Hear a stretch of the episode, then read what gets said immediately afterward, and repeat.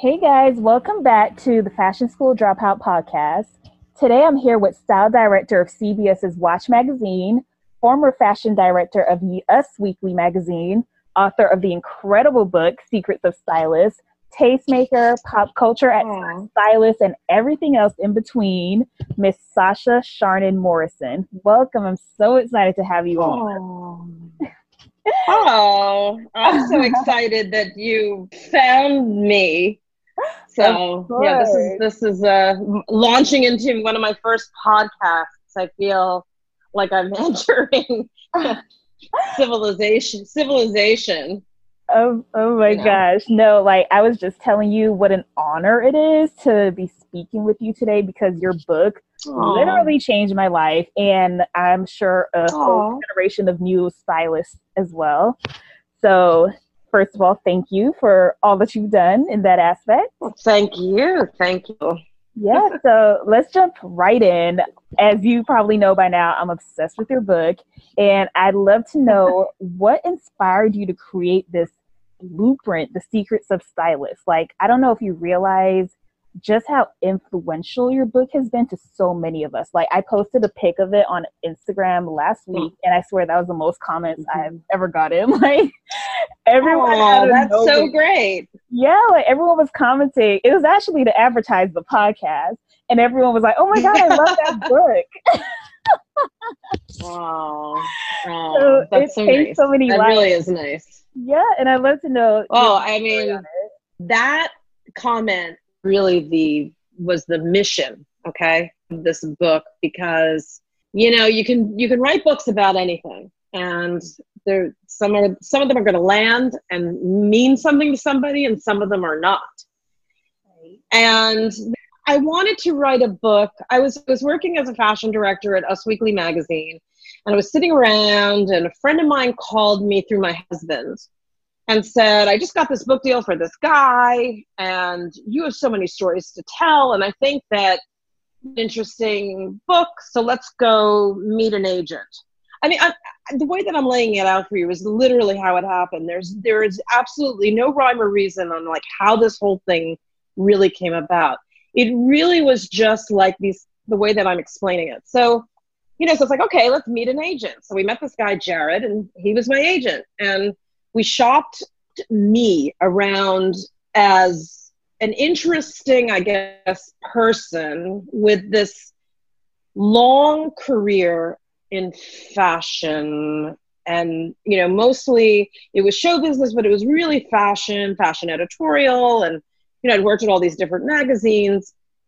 And none of the ideas that we had really were were actually none of them were really interesting well, you know, like everything that we were pitching to a book on scarves, and you know, it was so dumb. And you know, so finally, I met as a fluke this publisher, Chronicle Books, judy Warshaw, as a, a last minute thing in New York, and she and I sat down. We started talking, and we were talking. Nobody else had really wanted to take the time to just sit down, have a coffee, and just talk. And we started talking about what I do on a day to day basis.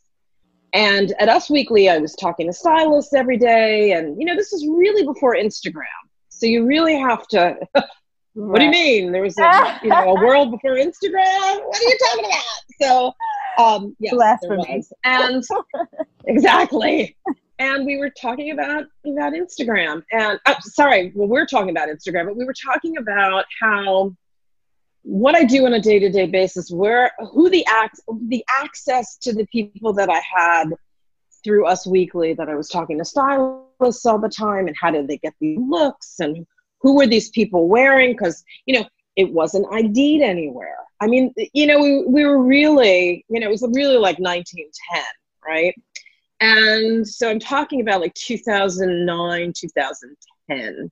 So, so we came up with this idea to, and it really was like a, a, a collaborative discussion with my publisher, who, who eventually became my publisher, of what to do. And that a book about stylists and how to break into this world would be interesting. So she went back to San Francisco, researched it. She figured out that nothing existed. There was absolutely zero on how to get involved in the business, mm-hmm. how to get yourself into it. So this is all true. Like literally three days later, a contract came through and wow. to write this book. And I had no time.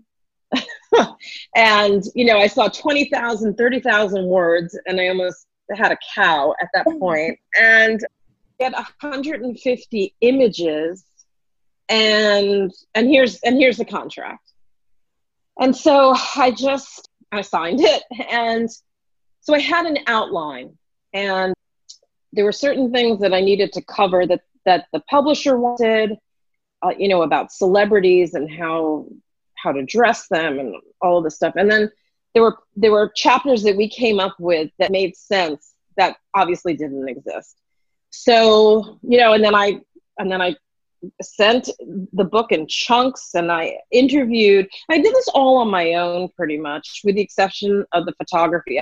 Great photo editor, Jen Lasky, who works at um, the Hollywood Reporter now. And we sat and we, she negotiated these crazy deals for photos because you can't do a book without photography. And you have, it really is like a pop up book. You really need to show people pictures of things Right. Um, yeah, so we talked about all of these pictures that we needed, and then I spoke to every person that I knew in my life, and I said, Can you take a picture for me? It, it, it has to be for free. I'm very sorry.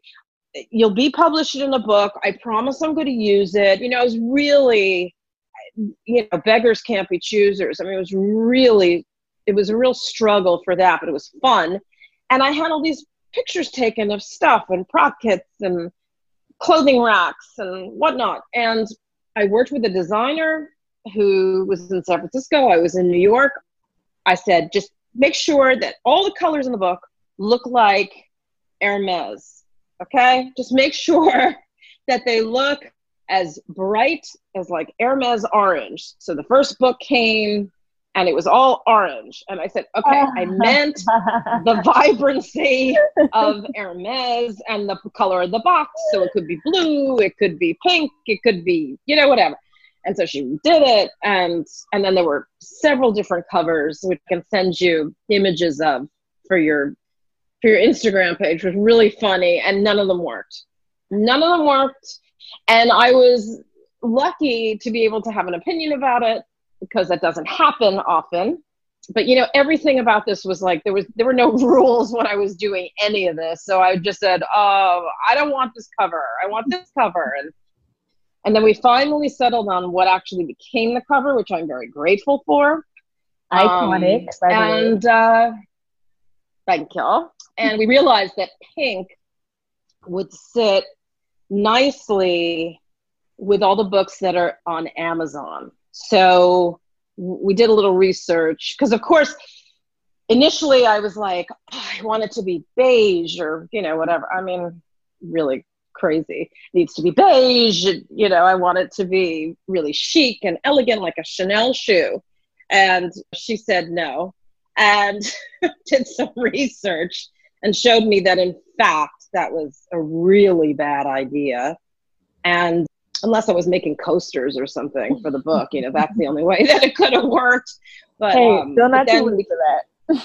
right, right, right, exactly. And um, actually, the inside cover is the way that I wanted it, but it never would have worked anyway. So then this happened, and uh, yeah, and that's really, you know, that's really how it all evolved wow. and became. So- so you briefly touched on social media for a bit, and I kind of want to piggyback off of that. So when the book came mm-hmm. out, of course, this was before Instagram mm-hmm. and social media really blew up mm-hmm. and unveiled the reality of the behind the scenes of the industry. Like there was a time right. people didn't even know. I mean, some people still don't know what a stylist is, but now right. so people know what to expect. So, did you receive any backlash from anyone in the industry who thought you were revealing too much? No, as a matter of fact, yeah. they felt like I wasn't revealing enough. and that you know now rethinking the whole book because I'm rethinking it and I'm gonna I think do it as an app so you'll have moving pictures and video and whatnot. You know, I think that they love the fact that like recently i just worked with this great girl mauricia who said to me you know i was reading it and it was exactly what i was going through at this moment right at this moment and you just got me through it. And i realized it's going to be some like light at the end of the tunnel. I think there was enough to get you started and people were just saying really wanted even more even more the good the bad and the ugly. I mean there's a lot of ugly in there because the you know everybody says oh it's not glamorous and it's really glamorous you know? It's not like we're you know delivering pies. And not that anything's wrong with delivering pies but look what we're doing. I mean i always say it's like look what you are doing. You are working with clothing that changes constantly and gives you the joy of life. And you're working with the client that either you're going to be working with hopefully for a while that you just you can just do the job and walk off and say goodbye. I mean look what you're doing and you're it's it it is glamorous. And it's just very see the words get really confused. It's very demanding. And that's different than than the word challenging or you know you really it's it's very demanding but you're always back on monday ready to go through it all over again so because you love it absolutely so, that's actually yes. surprising because it's no secret that the fashion industry tends to be very secretive when it comes yes. to how do i get in or how do i get my foot in the door so right well yeah. you know but something needs to be said about that because in a way when you're in it, you don't really want everybody to know exactly how it happens because you have to there also needs to be some magic. You know there needs to be doesn't all have to be so raw and real that you have to know i want to know every single thing but there has to be some magic there. So sometimes i don't like it when i've been in jobs where the rest of the people that I worked with understood exactly what it was that I was doing. A lot of people in fashion cannot explain what fashion people do. And I say, good. Because once people, just because you wear clothes doesn't mean that you know fashion. Okay.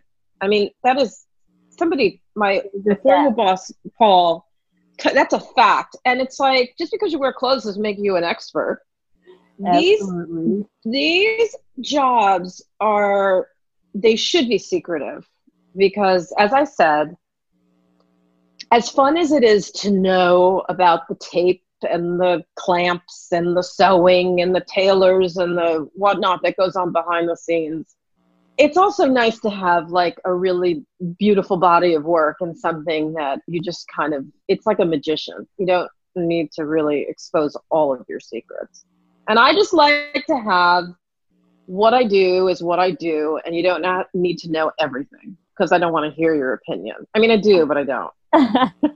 that part.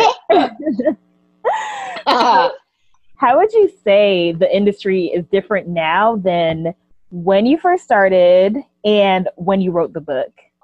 We didn't really have this kind of access that we do now. And the people that are doing the jobs also, if not profit from doing this as they should, they weren't as exposed and didn't have careers that were listed as careers. These were just people behind the scenes and and again, it was like a ma- it was a magical time.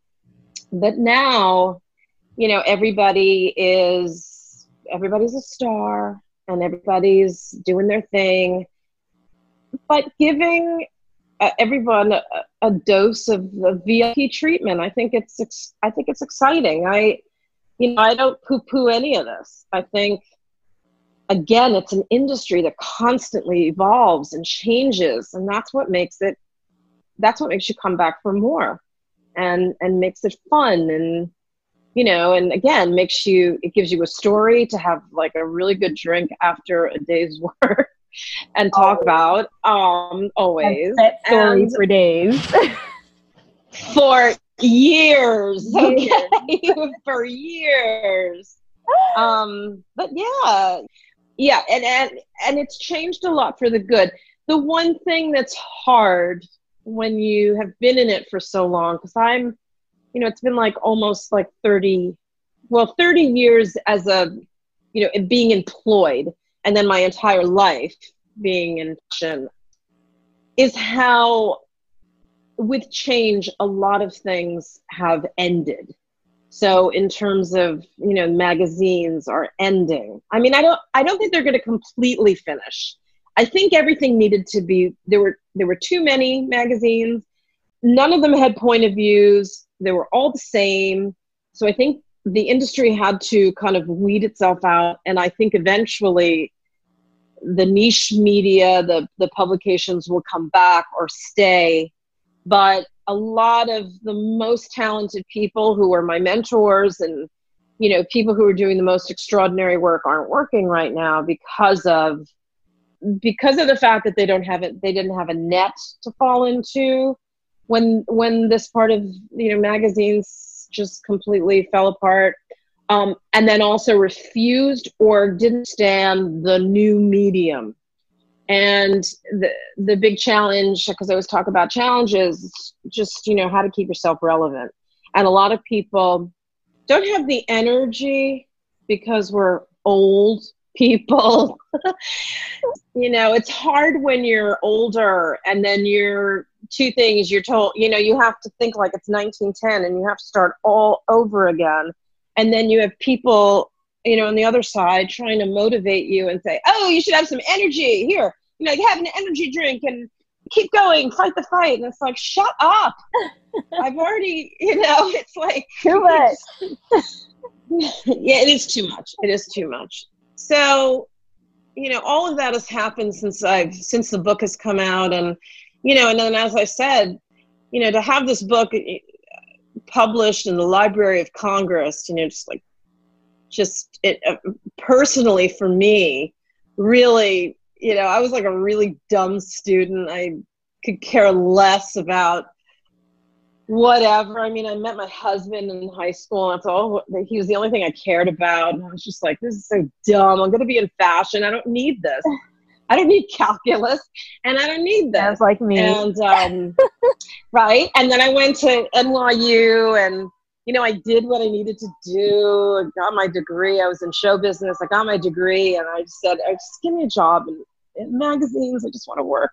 And so I went to this one place called Beauty Digest first, and then I went to Vanity Fair. And I, um, to be a dummy you know, a lovable dummy in school and to have this thing published and as I said in the Library of Congress is really just crazy.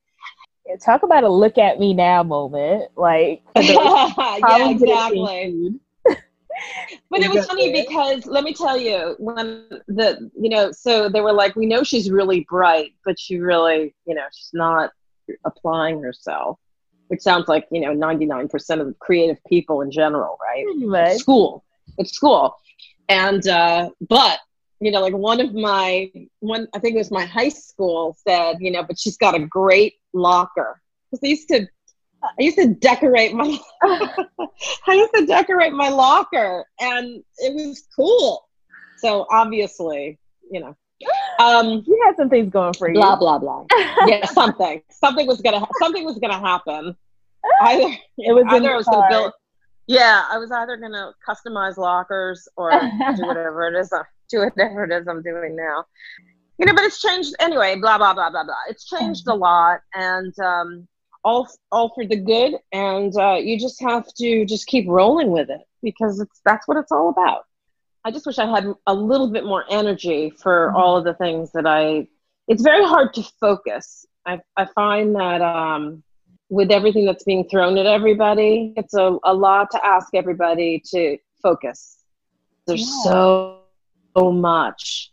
And it's a lot to keep up with as well because um, you mentioned yes. something really yes. interesting um, people who used to work, particularly in the magazine space, and just having to keep up with the industry, which moves fast in general. But now, you know, with social media, you kind of have to have this personal brand on all the time, and it's it's like a job in itself to maintain that as well as your career. And so it, it yes, it's a lot to say the least. It is. It's a lot. It's a lot. Yeah. I mean, I think all around, you know, like everybody's expected to just do so much. And I think you got to cut yourself a break every once in a while because, you know, I don't see it slowing down. Mm-hmm. But I just see that you have to just kind of, you have to focus on what's going to be important to you. You really have to be pleased with what it is that you you really do sometimes have to make that list of things. Like this book for me that was on the list. And you it's it's just hard. It's hard. But again it, it's also fun you ha- it, the second that you don't think the fashion is fun uh, is really maybe the time when you then say all right you know if this is giving me ulcers, then yeah. I have to, yeah, seriously, I have to let it. Yeah, because then it's taking you to a whole other, a whole other place, and you have to realize that you know you've gotten to a point where you have to cut the ties because it should be fun. Yeah, I mean, as crazy as it is, it should be fun. I totally agree because at the end of the day, it's our choice to work in this industry, and we're very blessed to be able to do what we love. So, if it's stressing right. you out that right. much, it might be time to find a another career path. but, um, yeah, yeah, and a little bit, and you know, and that's okay. It's okay. It's all okay. It all works itself out. That's another thing that happens when you get older. You realize you know, you're making yourself crazy over that person, you know, come on, come on. You know, it's all going to be okay. So true because so many of us dream of working for fashion in fashion all of our lives and some people they find out it's not what they expected to be like one of my closest friends we both majored in fashion design together long story short she was actually one of the first ones to get a really good job when we graduated and it was just a nightmare for her. And now she's working at NASA. Mm. So she got out at of NASA. It. Yes. Like she went back to school. Is she designing all that NASA stuff that I that I've been buying at Urban Outfitters for my boys? Those NASA t-shirts. No, she wants. Like, why is NASA everywhere? um, well, now she's doing. Now she's doing something important. Like that's important tea. That's like really important. Tea. I'm yeah. just gonna sit back. but um, what you were saying earlier about the magazine space, I kind of want to get back into that because I saw that you just wrapped up nine years of being the fashion director of Us Weekly, and now you're serving as style director of CBS's Watch magazine. And I know a ton of our listeners dream of working right. for magazines. Can you walk us through a day in the life of mm-hmm. those roles? Like, what are some of your responsibilities, and how does it differ from the role of a stylist? Because I imagine it's more of like on the editing side. Yeah. Okay. Usually in magazines, when the jobs do come open, they're you know it's highly competitive and it's really hard to get in. When you do get in, and it's usually literally a fluke, um, luck. There's no math to get you to figure out how to do it. You just you just have to be persistent you get in, you get in before the boss gets there. I mean, I, there's all this talk about people who arrive like at 10 a.m. Uh, and I've never known in my lifetime to get in at the same time that my boss gets in. You get in earlier, you have to make sure that your day is like set. And now that means making sure that your you know your computer's up, that you've answered emails because you know the problem with with emails now is that we used to do everything by fax.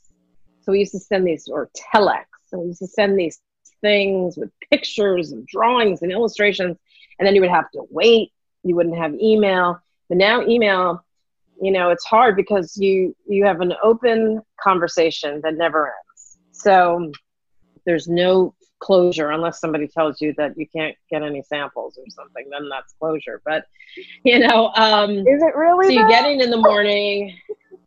Yeah it's really annoying. Yeah that really that's okay well i'll get to that part. But um you get in you get yourself prepped for the day you make sure you're very hydrated you answer all your calls and your emails your boss comes in and you talk about what it is that you got to do um, and usually what happens is a magazine is that you either work at a you know 12 month 12 issues a year and you're uh, uh, three to four months in advance you're working on an issue. So you're not in the right time period. The stuff that's going to be in the magazine is not going to be available now. Magazine not online in a magazine it's not going to be available to buy now. It'll be available when the magazine prints, which is three to four months from the time that you're. That's why everybody has to show their collections six months in advance. A, it takes that long to produce them, and B, everything has to get bought, sold in the magazines. It's it's an interesting it's an interesting thing. You're work you never know what season you're in in your life that's why everybody wears black pretty much because it's just like seasonal. You know, it doesn't. I mean, I you know, I just want to blend in. I want to just like get my job done, and I can't think about trends. I need to just be able to work. You know what I mean? Right. So nothing has any date on it. You know, so we sit down and we uh, and we figure out what the stories are going to be. So, and you're looking at anywhere from so if you have a magazine, you have a cover you have cover tries, which are covers that you, on a celebrity or a model or whatever, that you have to plan for that usually come out of a story that goes into the ma- same magazine. And then you also have what's called the front of book. And the front of book is, you know, all those fashion stories and beauty stories that they do in the front part of the magazine is called front of book. Um, and then you figure out what's that? As I'm taking my notes right now, as you see. Oh, so um, you know, and this goes also for like catalog magazines. So if you go on Net-a-Porter or uh, Matches or online or uh, ASOS or you know, it's set up. It, it's set up in the same structure when they do their magazine things. So then you have your little stories in the front, which are you know, trends, small trend stories. So if it's, uh, you know, turquoise, turquoise. So you get your people together who handle all the different. So you you have all these people. They're designated areas of fashion. So, and then there's a person that handles denim, and then there's a person that handles outerwear, and then there's a person that handles athletic athleisure and swimwear. And it used to be several people. Now i think it's whittled down to just a, a, a, few people. And you sit down and you have these meetings and you're gonna so you ask all those people to like let's get all the turquoise in. So you have to edit who you think is going to be hi is going to be interesting. And then for the story and then you set a time when they can come in. So you give yourself three or four days, or you give yourself a few weeks, or whatever the hell you know the the the breakdown is, because you come up with all these things when stuff has to be in, et cetera, et cetera. And then um, so you organize all that. You put all the requests in. You send them to designers or, or people that you see on Etsy or people that you find on Instagram and you give them all the details. Hopefully, you have a FedEx account or UPS or something so you can get the stuff in because everybody loves that, that you're paying for that. Um, usually, the magazines have that. Sometimes they don't, but that's how you get the stuff in and then you got to organize everything and then you have to have you know the hangers in a certain way and this that and the other thing in a certain way because stylists like things in a certain way. Like my one boss at harper's bazaar only wanted clear hangers and when we would do these boards that had pictures of what we needed from you know all the markets and and all the designers the push pins into the boards had to be clear. No way. Way. And it's strange but it makes sense. It's just the way that it was good so now i can't do anything without clear push pins. And if i see a color i get crazy. Oh. and we change all the hangers. We change all the hangers take all the hangers off put the clear plat and it has to go a certain way of course. Um, mm-hmm. Because it has to be organized, mm-hmm. and that's like a really big thing to uh, to really master is to not be so scattered and to organize everything and get it together. And then, you know, once you figure out your the dates and the run through, and then you set a run through, and that's when everything comes together, and you look at everything, and then and then it all gets packed up and it goes to a photo shoot the other thing that happens now is that a lot of photo shoots don't happen for products sh- stuff. So a lot of the companies like Gucci and uh, Yves Saint Laurent and um, Chanel, Prada, all of them, they take their own images and you can get a high res, which is like a really, you know, big image so that you can reprint it either for digital or for print so essentially, they're taking the picture for you. You use their photography, and you don't have to call in anything except for PDFs and JPEGs, uh, which are pictures that they take of their items. And then that happens, and then and then the day goes on, and then you, and then it's almost at the end of the day, and you just have to make sure that you're kind of organized and you took care of everything, and you got in touch with people and took care of the people that you needed to take care of, and and then get it ready for the next day and expect a you know like 50 emails between the time you leave your office the time you get home and then the time that you wake up in the morning. So intense. I know it's crazy but you know you love it. And then when you get and then you get used to it. And then you train people to understand how this works and how to do it. And uh yeah um and that's for magazines. So I hope I answered that part of that for you. You definitely did. So there you guys have it, aspiring fashion editors. That's what you can expect in your future roles.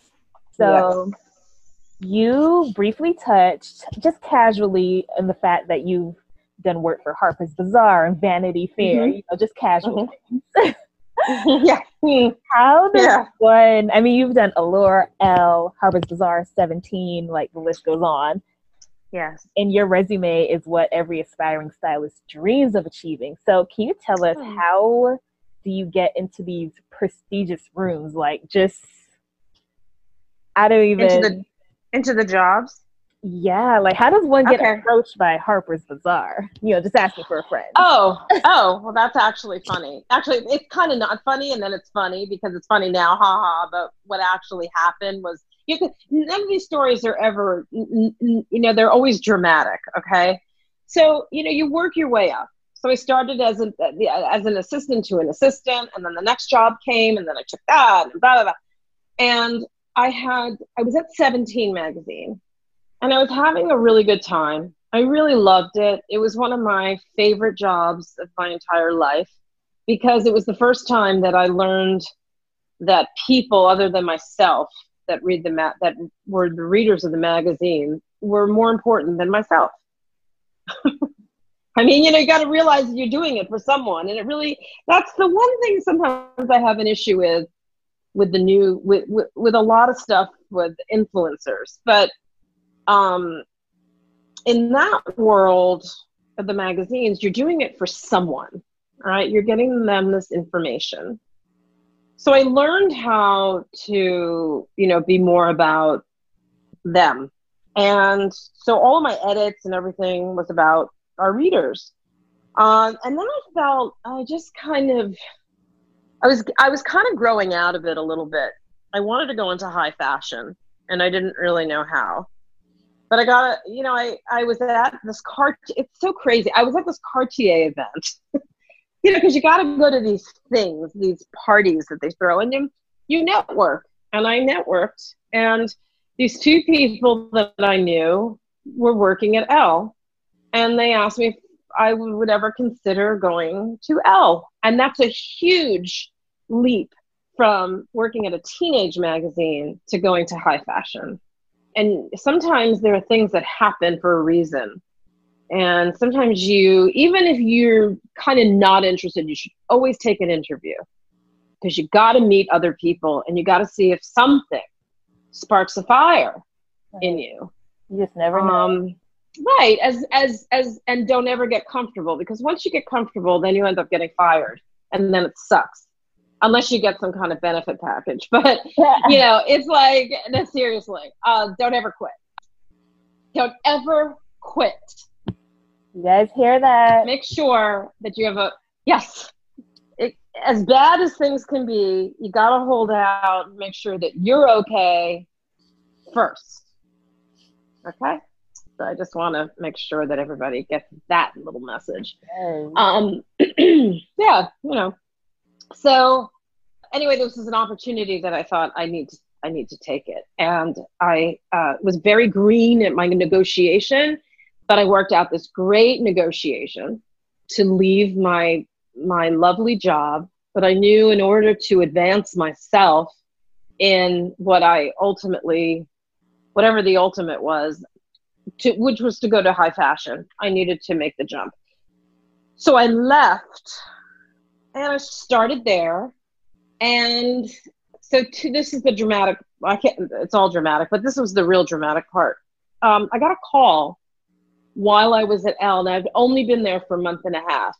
And you have to understand that back in those days, because we're talking about a really long time ago, you're really, really uh, worried about your reputation. I mean, you should always be worried about your reputation in business uh, it doesn't it, it, it's a different worrying. Like i thought i would never if, if i left or did something that was uncool i would never work again. I, i've always had a little bit of that mentality in me. So yes it's like i'm always on my toes and i'm always in a, in a state of a little bit of a you know panic. I don't want to get too comfortable. So but I was only there for a month and a half and I got a call to go to Harper's Bazaar because the job that I'm doing at Elle, which by the way, I wasn't, you know, I just gotten there. I really didn't know exactly what I was doing. I mean, I had an eye for it, but I really didn't know what I was doing. That call came in for this job that I really wanted. I really wanted to work at Harper's Bazaar. I mean, who who wouldn't, right? And and so I was really torn. I had, you know, I didn't want to, I didn't want to ruin my life, but I was hesitant. And then, you know, the drama, I got into some like crazy car accident with my husband. We were fine, but right then I said, okay, I'm going. Oh, that took a turn. I, yeah, I go in the bazaar. Okay, thanks. Okay. Yeah, because that was like pretty close to bad. So I, um, so I took it. And here's the funny thing, you know, and everything had pretty much worked out the way that I needed it to. And you know, I, I negotiated. You have to negotiate these things. You know, you got to negotiate your salary, which is really annoying because, you know, you have to ask for what you want. And when you ask for a certain amount, you have to make sure that whatever it is doesn't set you into like a bunch of giggles. mm. Like if you want a certain amount, just make sure that it's feasible and not makes yeah, you can't just start laughing that you're asking for it because then people know that you're right, a big liar. um, it's true though. And uh, then I had to negotiate my vacation because I like to stiff you a lot because that's just not, you know, you really need to take some time off. Like vacation is meant because you are stressed and you need that time off, even if you stay home you need to make sure that you're okay there. Yeah so all this stuff. Because then you you know then you live these jobs. You are living there more hours than you are at home. So with so with all that i got i got that job. And i stayed there for five years.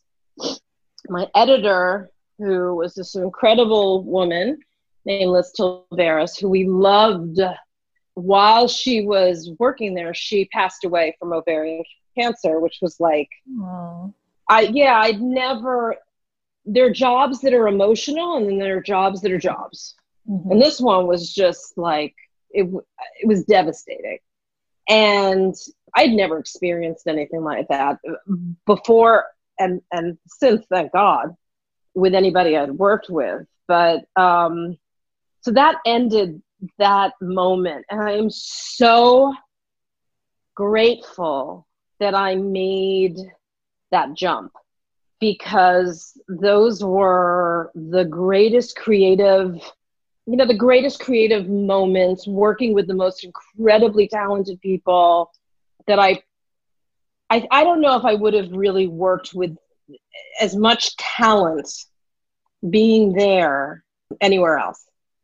So it, it was really it was really incredible and um yeah and you know the people that like the photographers were all these new photographers who then went on to these great things and you know stylists who were incredible and you know just so inspiring. And what i what i learned from from then on is that whatever else i took on i had to really make sure that i worked with people who inspired me and made me want to go to work. And you know some of those people it'll never be what that was but it is definitely a bit of a um, a, a, a, way to think about what it is when you're you know thinking about your next steps. And i would say that forever is interested in something like that. You just every day it's a struggle and you just have to hustle and you just gotta you know somehow it's gonna happen you'll make it happen you don't have to go through all the things that i went through but you know a, it makes a great story. B, it makes it all, all the more uh, in this business. So that's really the that's that's really it's just it's just a lot of uh, a lot of timing, luck, being in the right place, and being persistent.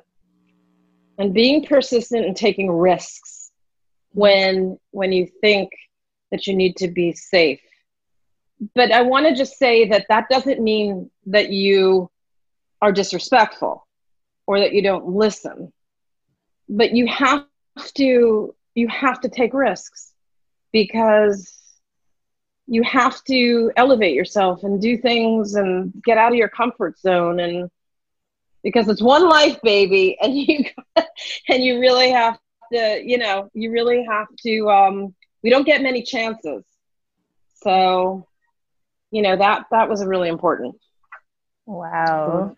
Yeah to go through all that. And you know as i said i don't i don't i don't wish that on anybody.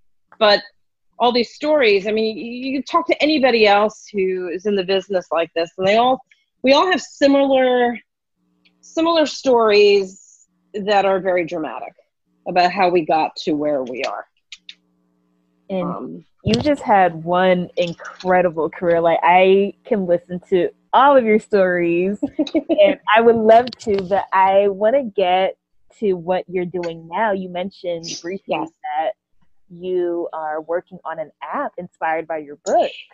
So, one of the great things about the book is the size of it, but it's really heavy and it's not, you know, it it it uh, as I said, I'm glad it exists, but I need to modernize it. So one thing I want to be able to do is to um, is to repurpose the entire thing as an app so that you can have it on your phone and that it lives there and not only does it live there but it, it, it's in video it's in the voice of the the people that i wrote about about stylists so you can make some kind of connection. Um, I want to be able to just be able to, so that you can always, instead of having the book in your hand and having to pull it out of your bag and whatever, you can have it at home. Because I'm, I'm also gonna, I also want to change it a little bit and and add things. I mean, you really got me going, um, trying to figure out what's wrong you know what what needs to be updated which is about 99% of it but um i mean the core of it will stay the same but i want it to be able to live with you when you need to just you know whip it out of your bag and it's on your phone and to be able to have a dialogue and to be able to speak to everybody and you know to hear what people say and what they want to see and get it a little bit more inclusive. I mean, now I have all of these, you know, you and just all these great people calling and being very supportive and giving me, you know, testimonials that I can use that are more important than some of the people that are quoted on the back of the book. Just making it more accessible and uh, if you need to figure out, you know, what do I need for my prop kit now, instead of having to go to page whatever the hell it is, you know, 99 or mm-hmm. whatever, when to be able to call up, yeah, to call up a video and go, you know, go see what the prop kit that Tommy from Manhattan uh, Wardrobe Company, who actually was quoted in here or has his stuff in here, you know, it, I want him to pack a kit and to show you know what the essentials are but you need to you need to see it you need to hear it you need to see it in motion it needs to be three minutes tops tops and then get all of these people involved in it. And i'm very excited about it because it will live on. I just want it to continue to you know be helpful to someone who doesn't have the means or the or any idea on how to get motivated. Wow, that's so exciting. Like I'm excited. It's like having a handheld mentor in your back pocket basically. There you go. There you go. There's a little buzzword buzz phrase for you. You quote me on that. I will, I will, I will. Wow, that's so cool though. So when can we expect it? Is it still in the development stages or It's in the de- it's in the development stages. There are things that are being piled now onto this thing called this OTT channel that I'm working on with my husband. OTT will be your next, when everything else kind of fizzles out, fizzes, fizzles, whatever. OTT is the new, this over the top thing where you have your own channel. It's um, it's like your own network, and everybody's going to start doing this and it would be great for everybody to know the words OTT, which is very easy to remember. And all you have to do is just mention it to somebody and just kind of, you know, brush it off and just say, oh, yeah, yeah, no, I'm doing an OTT channel. People think you're the smartest person in the room because you're so advanced. But it's really like an extension from YouTube, and you're doing an extension from a network, and you're doing your own. And it's your own owned stuff. Um, all of your stuff gets piled onto your channel and you're able to produce your own content. You don't have to worry about people barking orders at you, advertisers, money people, whatever. You will start doing this is the new thing. So, in addition to the app, we're going to be working on the channel, and those two things will go hand in hand. So the content that's on the app will also be on the channel. And, you know, I'm not, people always say to me, oh, you know, you should have your own show. And it's like, well, I kind of have, you know, my, my stream of consciousness is on uh, Instagram every day. And that's my show because I don't want to be, you know, I, I was in show business and I auditioned all the time and it was really boring. And I, I, for me, and um because that's you know my family that that's the background. And i kind of um i kind of feel like i don't want to be you know i don't want to sit around and wait for some network to tell me whether or not my show is good enough. Mm. you know i'm going to do it myself. So you know that's the other thing. It's like if anything taught anything in my career if this is you know what i've learned is that the person that can make it happen for you is yourself you can blame the world for what's not happening. And that, you know, gets stale and boring and tired and whatever. But if you make it happen, then A, at least you tried, and B, you're or you're doing it. You know, and you don't have to wait around any. The the what the internet has done is the world has become it's all up to you and you can do whatever you want however you want it you know when you feel it what you want to post what you want to do and you don't have to wait on anyone anymore um, but you have to do it you know you you you have to do it yourself yeah. and um, it's gratifying right it's and you know you know because of what you're doing it's like you know it's totally gratifying you're very alone I won't lie. You're very alone. Nobody will understand, which is also, as I said in the beginning, okay. I don't want anybody to understand too much. You know, you're just doing what you're doing because what you love.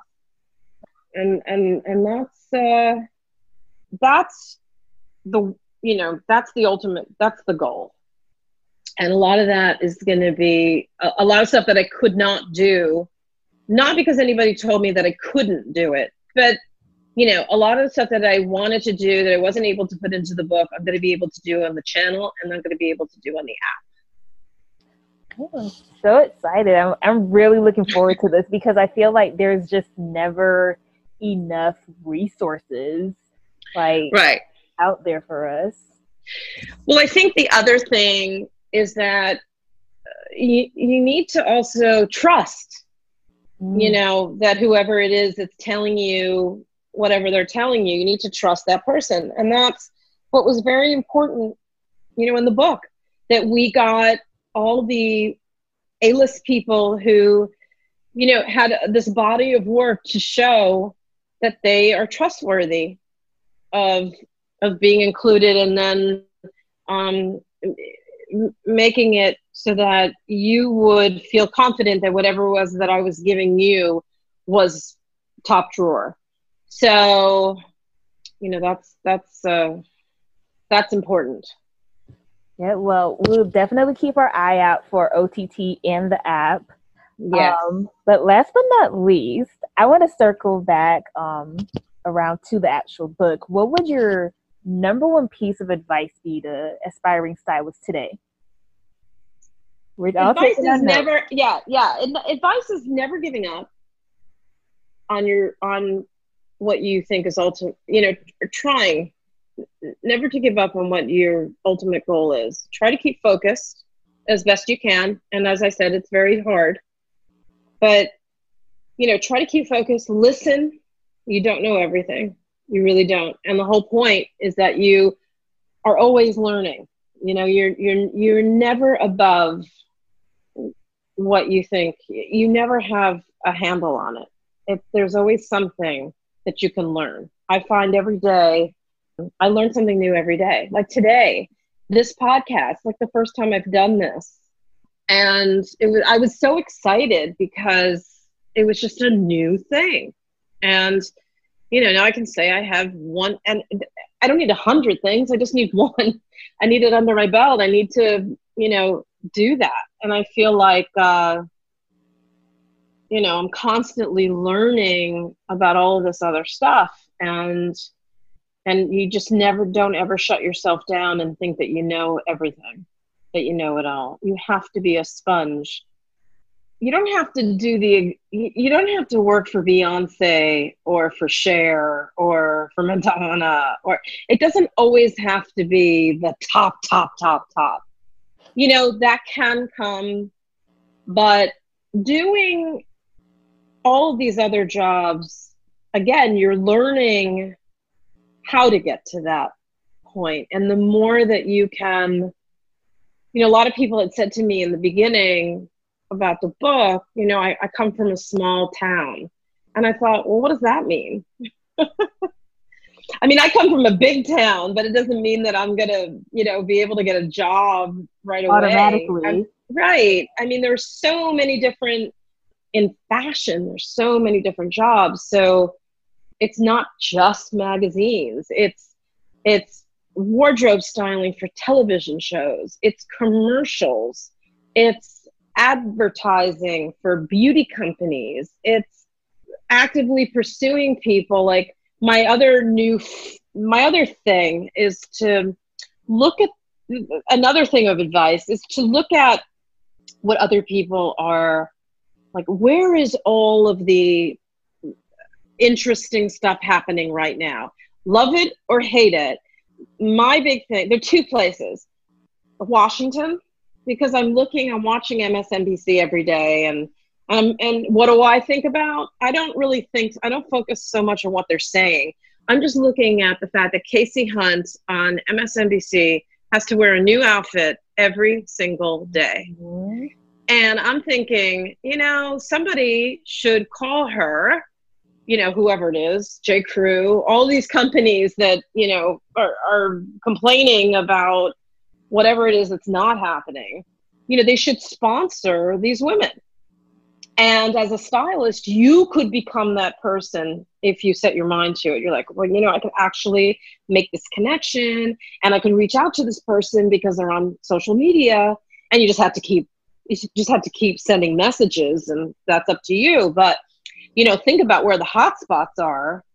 Right. Those people would love to be sponsored by somebody because they have to buy all of that stuff you know, and then somebody's gonna write something on the Daily Mail that they've worn that outfit like six times, you know, and then I swear to God, it's so it's so crazy. But you know, if you don't, it, you think you have to think about, you know, other avenues around what it is that we're doing. And then my other favorite thing, and you know, I'm working on on on this with CBS, is um, sports you know, because I love that, you know, I'm looking at the NFL, the NBA, and hockey.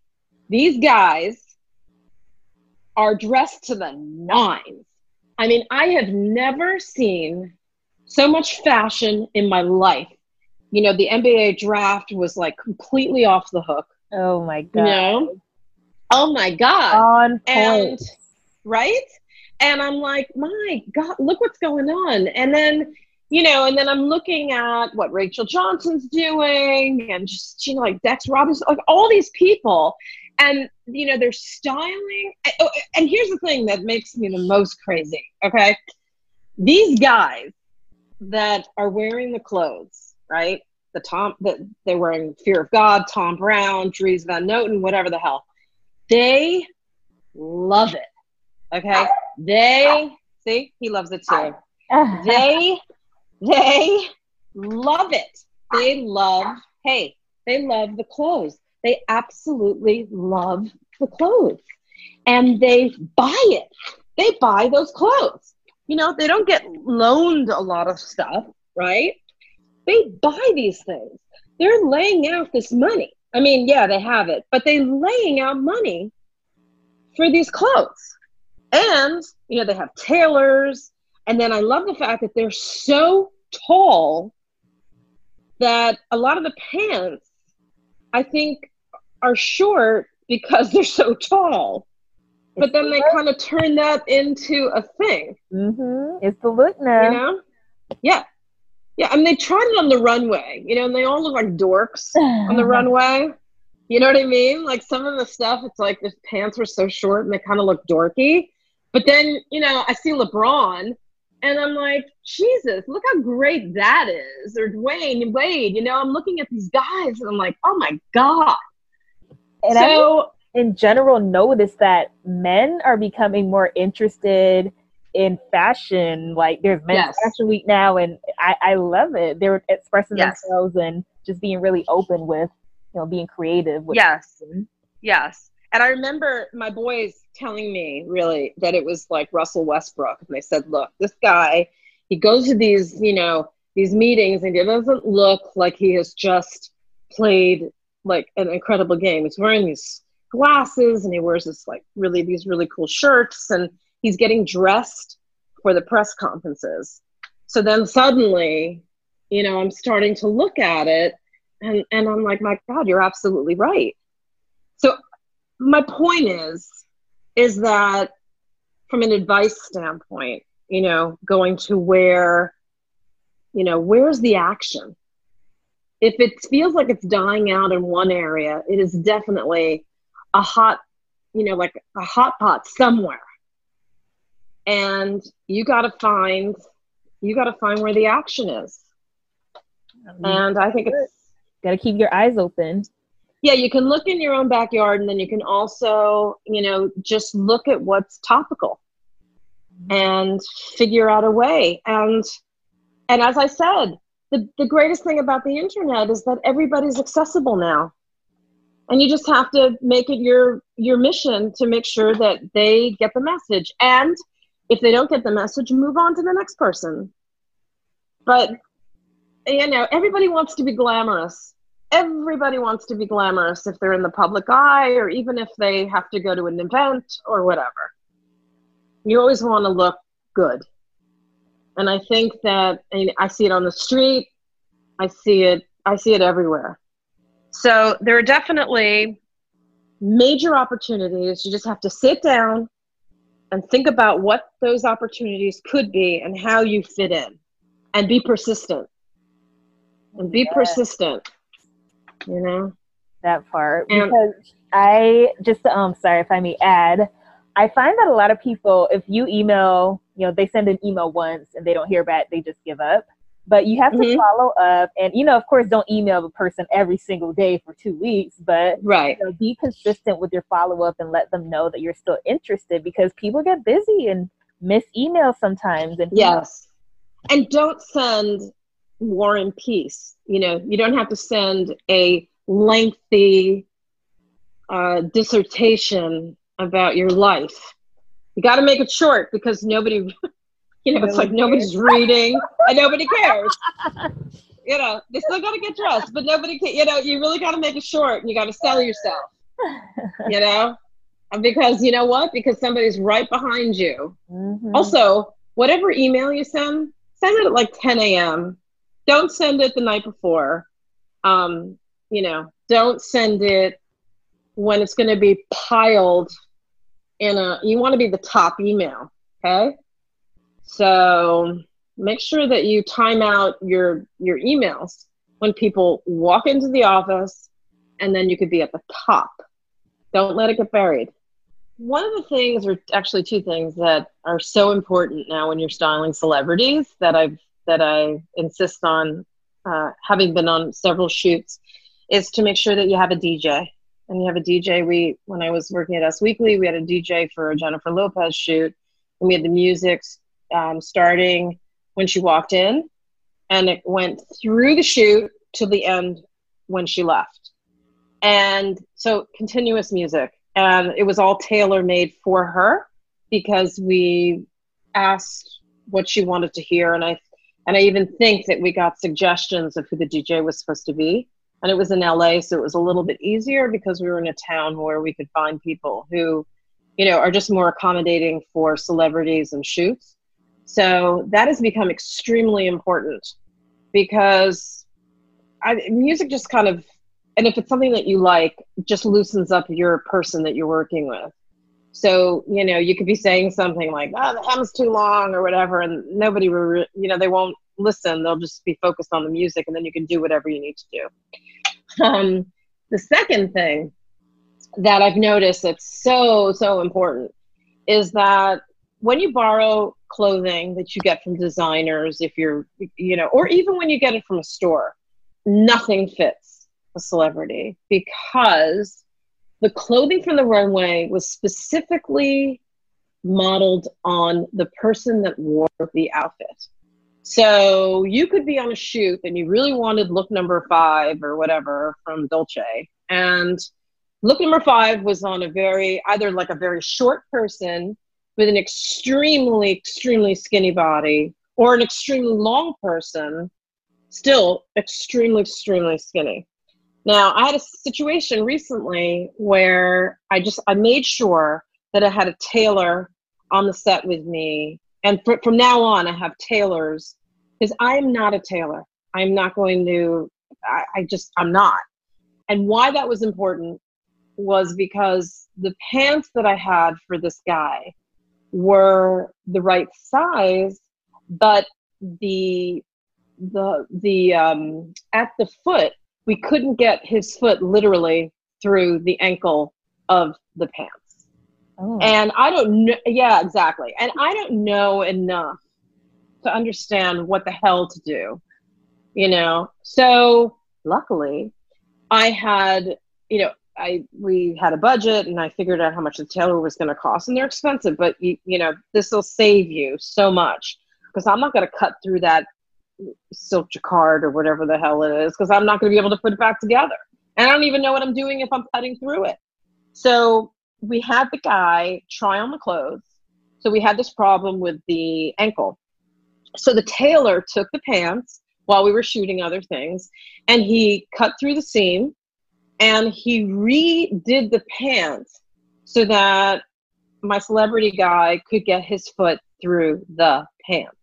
We also had to take out the back because it was so teeny and and we sewed it up and it looked great and and it was redone and went back to the to the showroom as it had been so we didn't destroy the item but there's a big psychological thing that happens when you have real people trying on clothes on that that models have worn. And you want to make sure that you that it, it, it's the, the ego stroking and it's hurtful. It's hurtful and painful when a celebrity can't fit into something. Even if it's a like a silly thing like the ankle thing it's very painful you know, because the last thing that you want to do is make anybody feel bad about their body. All right? mm-hmm. So, and so how you can alleviate that and just make sure that you get past that is that you have a tailor. And and it's done in record time, you know, because it is for a still photograph and or walking on the red carpet, but then it's tailored to the person that you're dressing. Because sometimes when you get clothes off the rack, at Barney's or Saks or wherever you do your studio service pull or whatever. You either get it in a bigger size or you get it in a smaller size, and then the whole thing has to be redone. And that's just the way that it goes. But if you have a tailor, you know, it's worth the money. It they are expensive, but at the end of the day, your celebrity will probably a book you again and love you because of how you made them feel. But it's very important for for your life in magazines, for your life as a stylist, for your life as a wardrobe person, for your life as like any of these jobs, personal shopper, that the, that the tailor, uh, you know, the DJ of course, but the tailor is is in your budget. So that's why the budgets are important because it, really just it makes the experience greater um, then you have to, you know, learn the lingo and just say, oh, you know, this was on a toddler on the runway, and I, you know, and I got it, and um, and I think I can make it work for you, but you know, just so you know, the person was like, uh, you know, was a toddler, and uh, you know, so we, uh, so we're gonna redo it for you, um, and we're gonna make it work, and then you know, it's like magical and and it works. And i'm joking about the toddler because i don't put children's clothes but you know it's like somebody who's either really small yeah but you know real people you know it's a lot it's a lot to expect from actors and actresses that in addition to having to portray these characters you know it's a lot to ask them to also be you know glamour plates. It's a lot. And I think it's put upon them sometimes, and it's and it's very damaging sometimes in their in their minds. So the easier, the, the easy way that you know, if you can make it easier for someone in in this respect and make them happy, it's really important.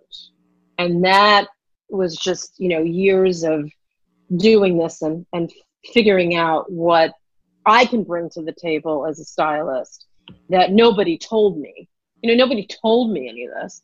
We just kind of figured it out and and it makes the experience just, you know, like a dream. Mm, and I think tailors honestly are the unsung heroes of our job. Yes. They make things magically fit and like you just don't know how they do it. It's amazing. They can make things bigger, smaller, whatever you need. And yes. I think it's especially important to note that for men, like no negotiation on this. You need a tailor if you're working with men in any capacity because with women, you can kind of fake the funk, you know, with clips yes. and pins and all that stuff. But with men, yes. you could tell straight off the yeah. bat something doesn't fit. Yeah, I mean, it's not just pants. It's like you know, the jacket has to. It can't be over their fingers. Like women, you can do it and say, "Oh, it's oversized," you know. Right. But men, it can't be, you know, covering their fingers. It has to sit right at the wrist. You know, there are all of these things that have to happen. Armholes under under the arms. That's like a it's a it's a big consideration. And sometimes you're not going to have the luxury of, you know, three different sizes or even, you know, you're just going to have the one item and you're going to have to make it work. So, and you have no time, zero time. So it's really, and that's, there's actually a chapter about undergarments, but there's, you know, there's, it's really important to make sure that those things um, really fit. Yes, a hundred percent. So make sure you get you a good tailor and a good DJ. the number one set hacks. Thank you so much for sharing those amazing tips. Sure. Like this is just I'm taking it all in as well. Like this is just amazing. Like every no, it, stylist can take heed to all of this advice that you're dropping today. Yeah. Well, just you know, experience. Yes. And then you can and then you can, you know, hand that down to somebody else because, you know, this is never not gonna it, it it's never ending. Mm-hmm everybody yeah. wanting wanting to be glamorous and whatever that's never going to end yeah and speaking of experience um in regards to the men's thing that's why i always stress and we always stress interning and assisting someone who's done it before because you're not going to know that if you just pop up on set one day with a male client like that's something right. that you've had to experience previously to know what to expect that it that's 100% true. Also sometimes the people that you work with don't know what they're doing. I mean i yeah. They don't know how to tape they don't know how to clamp they don't know how to sew they don't know how to do things. So it would be good yeah they don't. And i mean i even had an, a circumstance where i couldn't figure something out. And i mean we just kind of clamped it but you know I mean, I have to go get like a little 411 uh, brush up thing on pinning because I, I need to figure out something about single breasted jackets. So I'm, this is mm. like a new thing. And uh, sometimes you're on a shoot where nobody knows anything, and then you're expected to be the one that knows. Right. So, and then, you know, hopefully you'll know. so that someone like me could just say, Can you do it, please? I don't know how to do it. Uh, anything clothing related, like remotely, they look at you because you're the stylist. I know, but sometimes, you know, sometimes it's like not working. And uh, yeah, you got to figure out a way to make it work. But that's why, again, like taking these classes, it's like dancers, you know, like dancers take class all the time, right? Mm-hmm. Just because they're not in whatever, they're constant, always learning new things. And it's like you always have to learn new tricks. Yeah. always have, you always take a class or two on something like that. And then you got to videotape it and then you turn it into your own channel. there we go. And OTT is going to be perfect for OTT. OTT, here comes. See, I'm helping you with you know getting that plug in. you are helping me to extremes that you don't even uh, know. you don't even know, and hopefully you will find out. So. Well, yes. it is my pleasure and honor again to be you know speaking with you and hearing all your amazing advice. You said 30 20 or 30 years uh, it's it's pretty much 30 years. Yeah. oh my god. And you just blessed yeah, with all this advice. Hey, can you imagine being in one at one-ish job for 30 years? Oh but if it's fashion yeah bring it. I know. I think about that sometimes too because you know i feel like you know millennials as you know they call us we don't stay in one job for like our entire lives. Like we're nope. known for jumping around and you know doing That's right. gigs. So yeah, well, you know, because the older people were, were in jobs as lifers, you know, and you know, but I but there's something to be said about moving around, you know. it's just it it it just keeps you fresh. I don't know. Yeah. Just keeps you fresh. Yeah, and I just feel like you know we're living in the best time. Like you said, everything is accessible with one click on your phone. So you know, there's no excuse yeah. to not do what you love. Boom, there you go. Those are all gems. Amazing. That, is that good? More than good. Thank you Aww. so so much. I mean, oh my god, thank you. You just provided so much value and sharing your insights and advice, and I just had so much fun chatting with you. Still kind of freaking out because, like I said, your book changed my life, and I can't we're talking right now. Oh, I love but, that. You know, that makes me feel like you know it makes me feel so good and it also makes me feel that what we you know putting that book out was really important it, it sure was um, i don't know if you guys if i mentioned earlier but i majored in fashion design and mm-hmm. um, during my junior year i believe i came across your book and i honestly didn't even know what a stylist did right prep from the job and reading that book just changed the trajectory trajectory of my life because then I said, okay, this is what I want to do. So thank you, thank you a million times. Thank you. Yes, and make sure you guys keep an eye out for Sasha's app. I will be leaving information in the episode um, episode description. And if you enjoyed listening today, please subscribe, leave a review, and be sure to tune into our next episode. We'll catch you guys next time.